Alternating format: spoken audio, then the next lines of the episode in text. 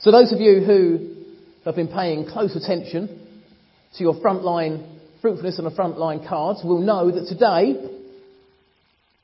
we're looking at grace and love. And how, through our grace and love, we can make an impact on our front line. The front line being the, the people that we face, the situations we face when we're not in church, when we're out there in the wider world being faced with the challenges that the wider world brings us. Grace and love. What a great subject to have the opportunity to preach on. Grace and love is the essence of God. It's through the grace of God that we are saved. It's through grace that Jesus died on the cross for us. Grace is one of these words that it's very easy for us to throw around, but when we stop and take time to fully understand what the word grace means, what grace actually is, then we suddenly realise that it should be something that we treat with slightly more reverence. Because grace is the most powerful asset, the most powerful characteristic that we can learn. Because without grace, we cannot love fully. We cannot show kindness, generosity, humility. We cannot bring peace and strength and show compassion and care for those that need it. In other words, without grace, we cannot walk in the footsteps of Christ. We've had Valentine's Day this week, Friday the, the 14th, and I'm, I class myself as being very, very lucky. Very, very lucky. Because um, I met my now wife when uh, we were still at school. Um, she was, she was uh, 15, I, I just turned 16, and we've been together ever since. And I remember from the very first Valentine's Day that we faced, um, I, I realised that Joey's not one for um, sentimental platitudes. Because she said to me, Oh, it's Valentine's Day next week. Just to let you know, we're not going to bother cards, presents, stuff like that. And I, my first thought was, Oh, yeah, it's Valentine's Day. Oh, great, I don't have to worry about it. Brilliant. And I reported this to um, a friend of Joe's, and she said, "You're not serious." I said, "Yeah, yeah, it's, it's, it's great, isn't it? I, you know, I admire that. It's one of the many things I really like about this girl." And um, Joe's friend said, "Tom, it's a trap. It's, you're mad. Don't don't buy into it." I said, "What do you mean?" She said, "She said, of course she said that. She wants to be surprised." Anyway, it was a, we were at the age where um, Some people drove, some people didn't. So we went running around the sixth form block, found someone who had a car. This was, this was on the morning of the 14th. And I was, I was a milk boy at the time. I, I, earned, I earned a decent wage. I was, I was happy enough with it. 35 quid a week was all right. But um, I almost had a heart attack on the spot when I went into a florist to buy her flowers. I thought, my goodness, this is, this is ridiculous. It's a flower, it's one rose. It's about 12 quid. I thought, oh, come on and then let's get chocolates and then a card. And this friend was adamant, it, you must do it, you must do it. And so eventually I wrote the card and put some soppy stuff in there and we went round and I left it on the doorstep and then rung the bell and walked. And Joe said, oh, for goodness sake, you haven't, have you? I told you not to. I thought we weren't doing this. And I, oh, I found her. I said, oh, did you know how much you just cost me? That's a week's wages gone. I was furious. But you see, I'm glad that we don't. And, and, if you do, please don't think I'm judging. I'm really not. I think it's a wonderful thing that, that couples make the effort to keep romance going. But my point with Valentine's Day is that a lot of the time people exchange gifts on Valentine's Day not because they want to, not because it's, a, it's an uprising of love, but because they have to. Because they feel they have to. Because there are there are hearts and there are these messages, and they buy a card that someone else has written the soppy stuff in, and they give it because it seems like the right thing to do. What I would urge you to do, don't leave it till Valentine's Day to show love. It means a lot more to my wife if I just turn up with a bunch of flowers and she says, What have you done? And I say, No, no, no, nothing. Nothing. I love you. That's it. I don't need a special day in the year to tell me to, to show my love for my wife. We should make sure that, that we, acts of love are not something that we need to be told, oh, it's, it's, it's that time of the year, go and, go and show an act of love, go and show that person that you love them. We should do that naturally, it should flow from our heart. We should, we should emanate love, not just to our, our spouses or significant others, but to everybody we meet. Acts of love should be second nature to a Christian heart. Sometimes we're very good at getting close. Getting close. But we can let ourselves down at the last minute. A few weeks ago, I met up with a, um, an, old, an old friend of mine who um, been a Christian for many years. And um, it's a guy I used to work with, and he um, was telling me a story. He'd been away on holiday and got to the airport. He's quite a big guy, so he paid for extra leg room. And he was telling me this story of how he'd sat down and um, the person in front of him, as soon as, they, as soon as they got on the plane, had reclined their seat. And he said, You're not supposed to do that. So I sort of summoned the, the um, air steward or stewardess who came over and he said, Would you mind asking this person to right their seat? And the, the staff asked several times this person to right their seat because you're not supposed to have it reclined during takeoff, and they were just ignored. And eventually, once the plane had taken off, apparently one of the um, one of the staff came over and said to the person in front of my friend, excuse me, and pressed the button and just forced the seat up and said, I've asked you not to recline until, until the, the, the, the seatbelt lights are off and you're allowed to recline. Please, please um, stick to the rules that everybody else is sticking to. And my friend said, of course, I, I thanked, I thanked the steward. I said, that's really good of you. Thank you very, very much. And he said, You won't guess what happened. I said, What? He said, Well, five minutes later, five minutes later, came over and said, Oh, excuse me, sir. Um, you've, you've, paid for extra leg room, haven't you? Um, I've actually got a seat two rows back. It's, it's by the exit, there's loads of room. And this is where I thought, up until this point, the, the, Christian on the plane who'd had the inconvenience, hadn't started having a go at the person in front, had done the right thing, had thanked the, the, the, the staff for, for helping him out. I thought, great, he's done the right thing, done the right thing. And then when I was telling this story, my, my, my Christian friend said, You know what I did, Tom? You know what I did? I said, I said to this air steward, Why on earth didn't you put me in that seat in the first place? You knew it was empty. Yeah. Now, I'm not singling out this individual for criticism because I'm just as bad as the next guy. We all are. But you see, in telling that story, there was a certain element of pride, self righteous pride, at having told off the air. It's so easy for us just to let ourselves down at the last minute. When we have a situation where we're showing love and grace and we're being wonderful and compassionate and we're, we're, we're not starting trouble, we're not causing offence, and then suddenly it gets to a point where our earthly instinct takes over and our godly heart gets pushed to one side and we become self righteous and we set ourselves up for a fall.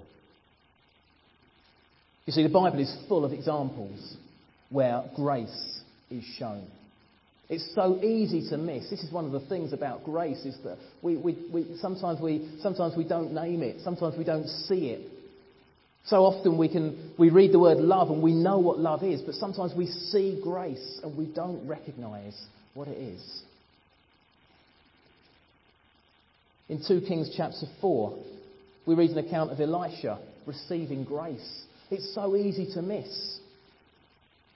One day Elisha went to Shunem, and a well to do woman was there who urged him to stay for a meal. So whenever he came by, he stopped there to eat. She said to her husband, I know that this man who often comes our way is a holy man of God. Let's make a small room for him on the roof and put in it a bed and a table and a chair and a lamp for him. Then he can stay there whenever he comes to us. She didn't have to do that. She didn't have to show grace. And I don't know about you, but I've read that account many, many times, and I've not quite spotted that small act of grace. That meant whenever Elisha travelled through that territory, he knew he had a meal. He knew he had somewhere to go. He had shelter and protection. He had a bit of privacy. He had furniture and somewhere to lay his head. And eventually, the lady is rewarded for her grace. She doesn't go out seeking a reward. Grace doesn't go out seeking a reward. Grace is simply done because a need is recognised and provided for. In Matthew 18, we read Jesus going to Peter's house. And Jesus heals Peter's mother in law.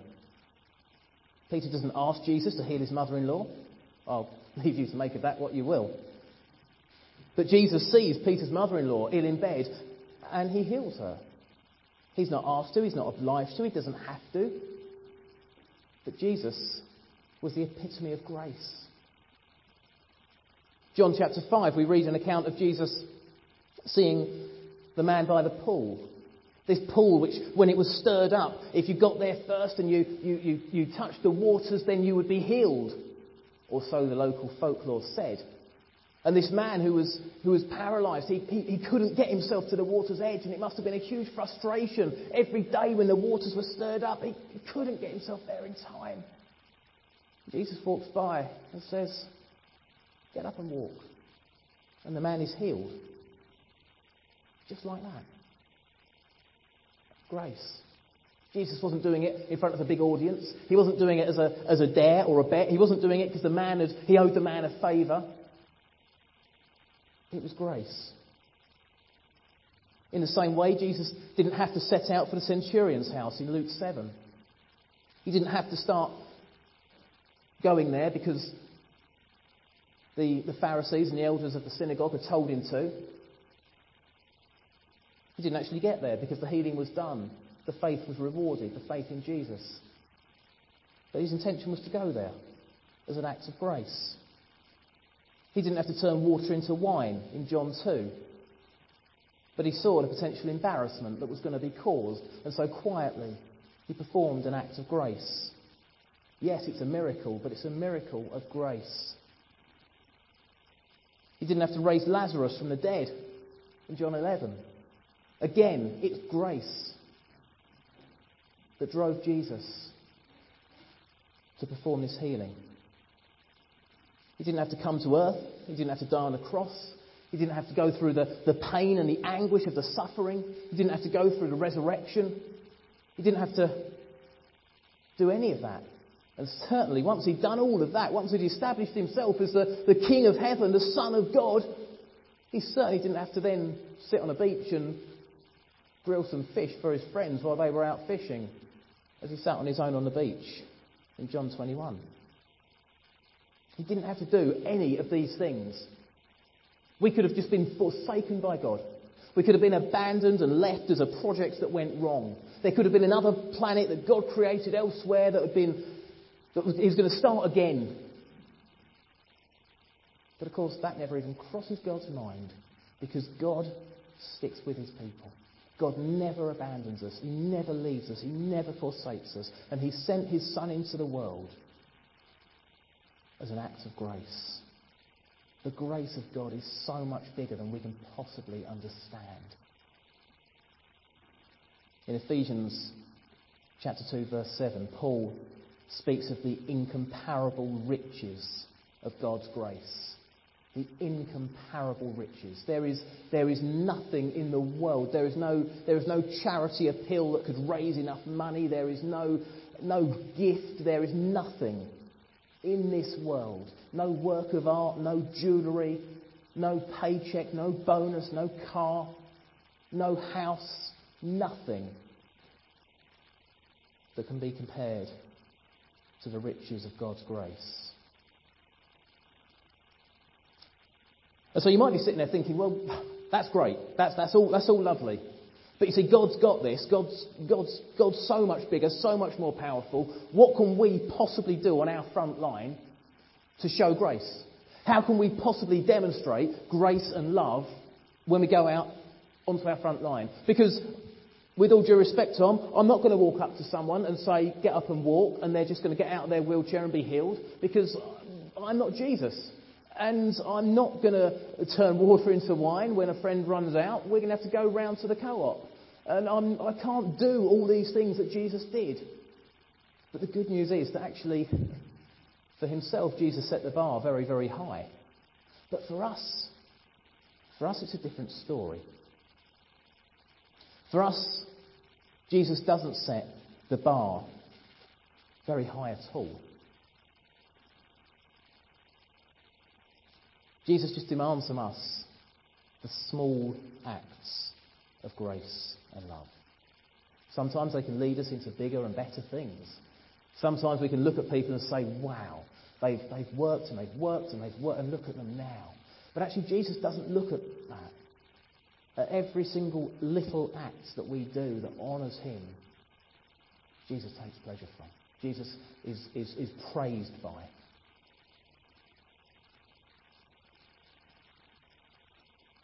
When we turn to Matthew 25, we read these words. This is Jesus talking about the day of judgment and the way that we can make sure that we live lives that please Him, lives that honour Him, lives that glorify Him. In Matthew 5, sorry, Matthew 25, 24, Jesus says, Then the king will say to those on his right, Come, you who are blessed by my Father. Take your inheritance, the kingdom prepared for you since the creation of the world. For I was hungry, and you gave me something to eat. I was thirsty, and you gave me something to drink. I was a stranger, and you invited me in. I needed clothes, and you clothed me. I was sick, and you looked after me. I was in prison, and you came to visit me. A cup of water. A cup of water given to someone. That's not a bar set particularly high. It's not a cup of water taken from ice found at the peak of Everest. It's not a cup of water taken from the purest springs in the most inhospitable place. It's just a cup of water out your tap. Someone's thirsty, give them a drink. Jesus doesn't set the bar really, really high. We should still aspire to achieve as much as we possibly can for Him, but He doesn't say, I'm going to set you a challenge so big that you can't possibly achieve it. Instead, He says, He says, focus on the small steps, focus on the simple things, focus on the needs of those people around you, and do whatever little thing you can do to meet those needs.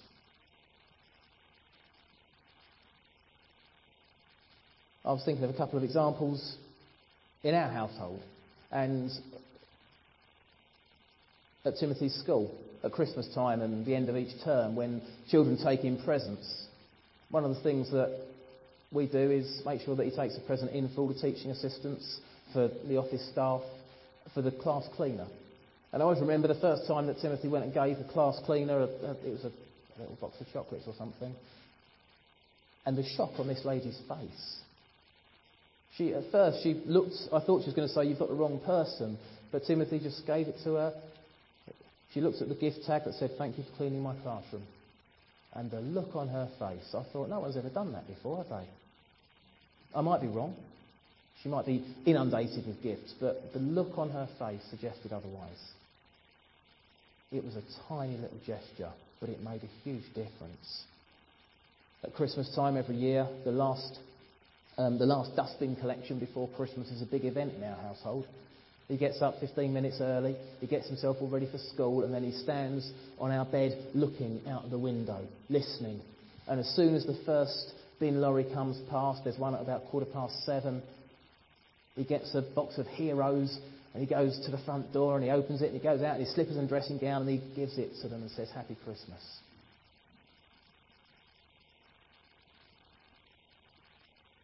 And he does that for the other dustbin lorries as they arrive.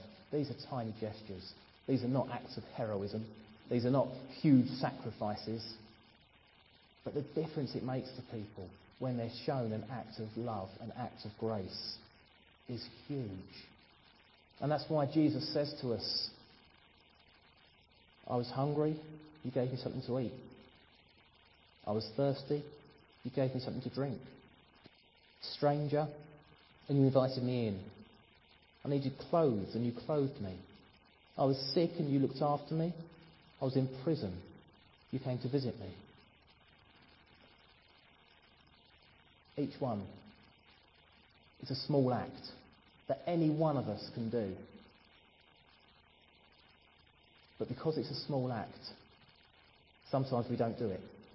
Because we're looking for the big act, we're looking for the big gesture, we're looking for the, the opportunity to stand up and defend our faith in front of hordes of people. We're looking to, to take one for the team. But Jesus says, don't worry about that. Just do what you can do. And that's what this frontline series is all about. Trying to, trying to capture the essence of grace and love, trying to make sure that our motivation for everything we do, every situation we find ourselves in in life, our motivation is to show grace and love, is to have the name of Jesus on our lips. Just imagine if we go into the supermarket. Now, I don't know about you, but if I go into the supermarket, I'm normally there under protest and I, my, my, sole, my sole aim is normally to get in and out as quickly as possible. And I get driven crazy by, um, by the fact that normally, jo, jo has a list, she's very into lists. She, she loves a list. Um, she normally writes by writing a list of things that she makes, that needs to make lists for. Um, she always has a list. She never goes into a supermarket without one. They just appear out of her handbag. But what drives me, what drives me crazy is the fact that she'll walk in and suddenly things start uh, jumping into her mind that aren't on the list. And so I find I don't know how long this is going to take. Come on, I want to get home. We, bananas aren't on the list. Why? Just I don't care if they're green or yellow or blue or purple. Just pick some. Come on. It's everything. Just things just jump in, and before you know it, the list is just simply a prop. Seems to be an excuse for us to spend as much time as we can in the supermarket when the cricket's on.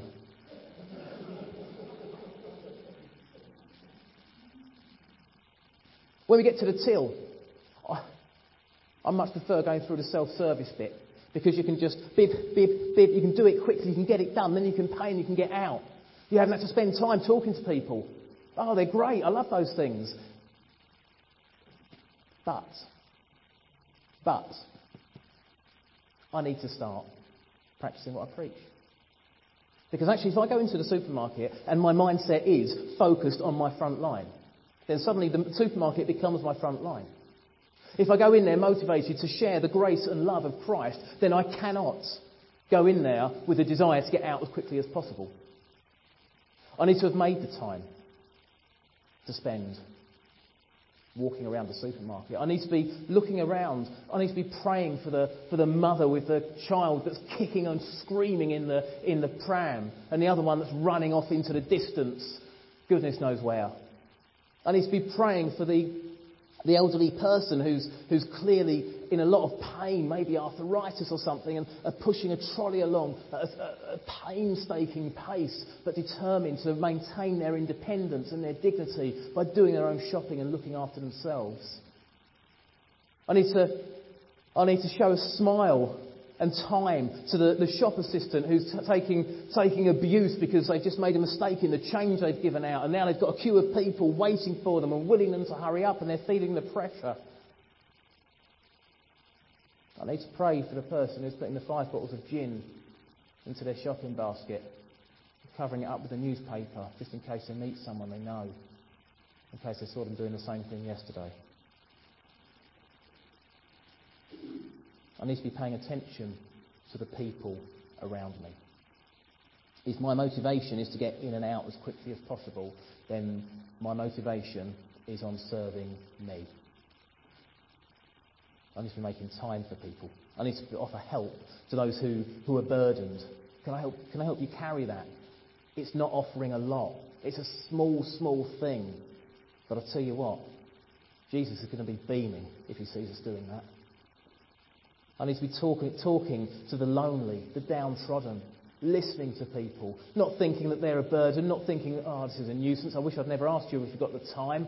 Oh, but instead showing genuine care, love, and compassion to what they say, listening to them rather than just waiting for an opportunity to get away. And may, may, maybe if I maybe if I start going on a more regular basis, because I make the time for people, I learn the names of people. I learn the names of people's children. I learn a little bit about people's situations, about their appointments. I show people that I care. And maybe, if they recognise that I can bring peace and calm into an otherwise hectic schedule, then maybe they'll begin to wonder where that motivation comes from. Why? Why does this guy do it? Now I know there are people in here who probably already do that. There are people in here who, when I listen to your stories, I'm so humbled. And I realise just how much I've got left to learn in this Christian walk. But I also know from personal experience that as soon as we, as soon as we think we've got something cracked, we get this little reminder that actually we haven't. As soon as we think we've got something cracked, we get complacent, and then suddenly we have to crack it all over again. And so if you're, if you're sitting there thinking, yeah, I do that in the supermarket, brilliant, that's great, thank you, that's amazing, that's so encouraging. But where don't you do it? Because there will be somewhere, there will be somewhere, there will be somewhere that we can take grace and love where we don't normally take them. You see, grace and love are inconvenient, to be honest, to be completely frank. If Nehemiah had wanted convenience, then he would have stayed in a royal court advising the king. He wouldn't have taken on this horrible challenge, to be honest. He wouldn't have responded to this urge to go and, and rebuild Jerusalem, opening himself to ridicule, attack, physical danger, hard work, toil, faced with failure time and time again, having to, having to give everything to eventually pull through and, and see the project complete. He could have taken the easy route, but no. He showed grace and love. He acted. He acted on those feelings. When Ananias was, was told to go and look after Saul, the Christian killer, that wasn't convenient. As far as he was concerned, it was a death sentence. What you mean I've actually got to go and go and take this man into my home? He's going to get his, but as soon as he gets his sight back, once he can see, I'm, I'm for it. But he was obedient. He showed grace and love to Saul. Look what happened there.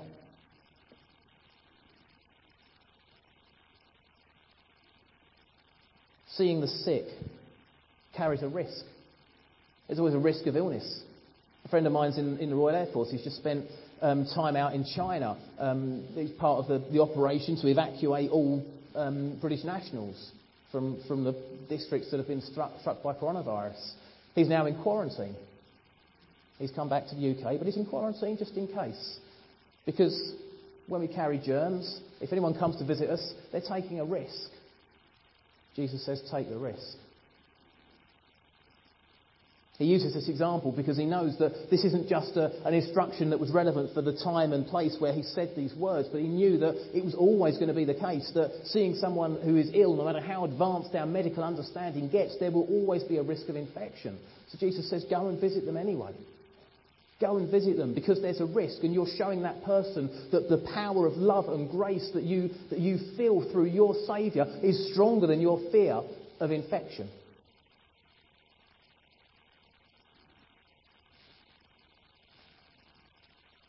In 2 Timothy 1:16, Paul actually praises someone for not being ashamed of coming to see him in prison. Because Paul knew that actually that teaching of Jesus is difficult. Because going to see someone in prison, there's almost um, a shame by association.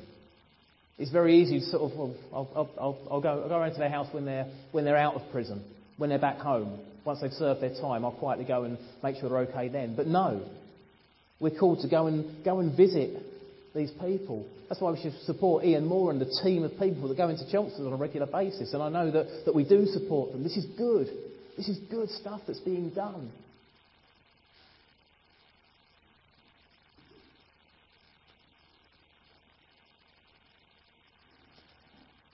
With grace and love, one of the, one of the best ways that we can express grace and love is through forgiveness. When we talk about practicing grace and love on our front line, a lot of the time, before we can start being nice, before we can start, start giving the cup of water and offering the food and clothing the, those who need clothing and uh, doing all the rest of it, often actually the hardest thing to do, we need to address those little issues that we've swept under the carpet Those people that we know that we've, we've maybe hurt or upset. Or maybe the people that have hurt and upset us, who we bear a grudge against. Forgiveness is an act of grace and of love. Maybe you've been at work this week and a boss has made a promise that's then been broken. Yeah, of course you can have that time off. And then suddenly you get to the day before, I'm afraid I've got to cancel it. We've just had this project come in, I need everyone I can get. Leave's cancelled. Oh, you promised. It's hard, but we need to forgive. Or maybe you've walked out of a shop, got home, put your hands in your pocket and thought, hang on, I gave them a 20. They give me change from a 10. Oh, I don't believe it. I need that money. I don't believe it. Oh, where's my receipt? I've got to go back. Oh, if only they could have done their job right in the first place. Forgiveness. Forgiveness is required because none of us are perfect. The driver pulling out of a roundabout. it's difficult. Pretty much instant forgiveness before we, before we shout and gesture and find ourselves in the middle of a road rage situation. Grace and love when they're administered in those situations, they take the form of forgiveness. Forgiveness is an act of grace and love. It liberates us from our guilt. It shows others that we care. It demonstrates compassion. This is, a, this is a, an outpouring of grace and love. Like I said earlier, so often we can, we can miss grace because it takes on forms that we don't necessarily expect. And forgiveness is an act of grace. When we talk about God's grace, often we talk about forgiveness. That's what we mean. Jesus did not have to die on that cross. God did not have to send his son. But he chose to. Because through his grace, despite everything that, that mankind has done, us personally and us corporately, he loves us. And he wanted a way to forgive us. And that was the only way. So we should follow that example in our own lives. Grace and love are born out of a generous heart. It might be you're stopped in the street this week and someone asks you for directions and you're thinking, I really haven't got time for this. It's, I don't know where this place is. I, I, I can picture it in my mind, but I haven't got time to stop and think. Give time to the person. Be late and explain why. Give time to that person. It's a generous thing to give time. Sometimes it's easy to drop a fiver in a charity box and walk away. You don't really, you don't really feel it. But giving five minutes to someone is far more valuable than five pounds quite often. Giving someone five minutes of your time is an act of grace, an act of love. You might take someone out to lunch. Again, spending time with them, investing in them, treating them and showing, and showing love, showing you care, listening to them, visiting somebody, like we've already said. Don't do the bare minimum. Jesus says to us, don't, don't do the bare minimum. You can give someone a cup of water on a hot day, and that is a literal fulfillment of Jesus' instruction. But if you can go further than that, do. If you can give more, do. Like we said, like we said so many times recently as we've been going through this series, we need to serve wholeheartedly. Every opportunity we have to show grace and love, it shouldn't be done half-heartedly. It shouldn't be, well, Tom said give him a cup of water, so there you go, that will do. I'm going to go and I'm going crack, crack open, crack open the cava. No, it should be, it should be that we, we share, we give, we are generous, we are sacrificial. Because that's what Jesus was. And that's who we seek to follow. God's grace God's love are bigger than anything. They're bigger than any sin that we can commit. The world is full of people who have a vague understanding of who God is. But they also have a very acute understanding of who they are. And because they've got an acute understanding of who they are, they do not see themselves as being compatible with God. They see barrier after barrier after barrier after barrier. God wouldn't want me because between me and God, there's, there's hurdle after hurdle, obstacle after obstacle. Some are too high, some are too wide, some are too deep, and some are just too frightening. So I'm going to stay where I am, and God can stay where He is. But you know, this is where we need to show grace and love, where we need to demonstrate the, the scale, the sheer power of God's grace and God's love. For some people, maybe here today, or maybe, maybe people you know, they need to know grace is bigger than, then they need to fill in that gap. Whatever it is, grace is bigger than. It might be grace is bigger than my fear, grace is bigger than my hate, grace is bigger than my anger, grace is bigger than my lies, grace is bigger than my debt, grace is bigger than my addiction, grace is bigger than my adultery, grace is bigger than my theft, grace is bigger than my past, Grace is bigger than my violence. Grace is bigger than my indifference. Grace is bigger than my self doubt. Grace is bigger than my failure. Grace is always greater. Whatever we've got in our lives that blocks us from having an open and true relationship with God, whatever inhibits us from knowing Him and then sharing Him, grace is bigger. God's grace, God's love is more powerful. It can overcome any obstacle, any hurdle. And that's the message that we need to, we need people to understand, that we need people to see. That God is not overwhelmed or overcome by our sin. But instead, it's quite the opposite. If we just say, God, I'm over here and I want you, I want you, but I can't get over these hurdles, the grace and love of God sees him reaching out across them, reaching out and overcoming each one and showing us a clear path to Him. So, to finish this morning, we're just going to spend some time, just a 30 seconds.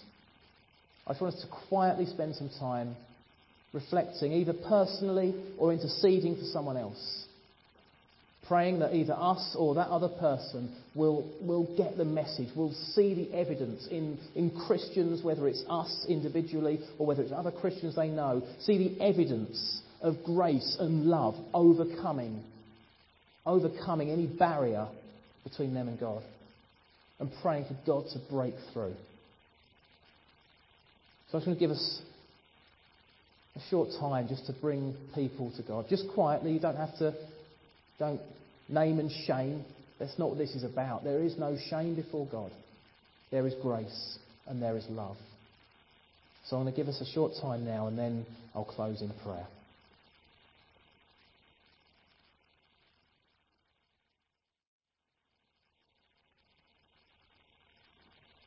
Heavenly Father, we acknowledge that so often we are overwhelmed by the size of our mistakes and the seemingly impossibility of them being forgiven.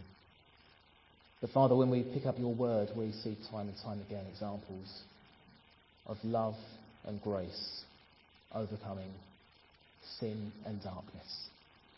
Father, we thank you that your word tells us that, that you love us and that never will you leave us or forsake us. But we also thank you that it calls us to serve you. It calls us to, to serve you, to honour you, to bow before you, to give our lives to you. And so, Lord, we pray that this week you will give us opportunities to share love and grace with those that we meet. Whatever situation we find ourselves in, Father, help us to, to keep a lid on our earthly response that demands anger and retribution and instead to show love and grace. Father, help us to serve you wholeheartedly, leaving nothing behind, leaving no part of us in darkness, not trying to hide any bit, but instead bringing ourselves before you into the light. Father, we pray that you will use us as we go out into our front line, armed with the power of love and grace and with the power of our God. In Jesus' name, Amen.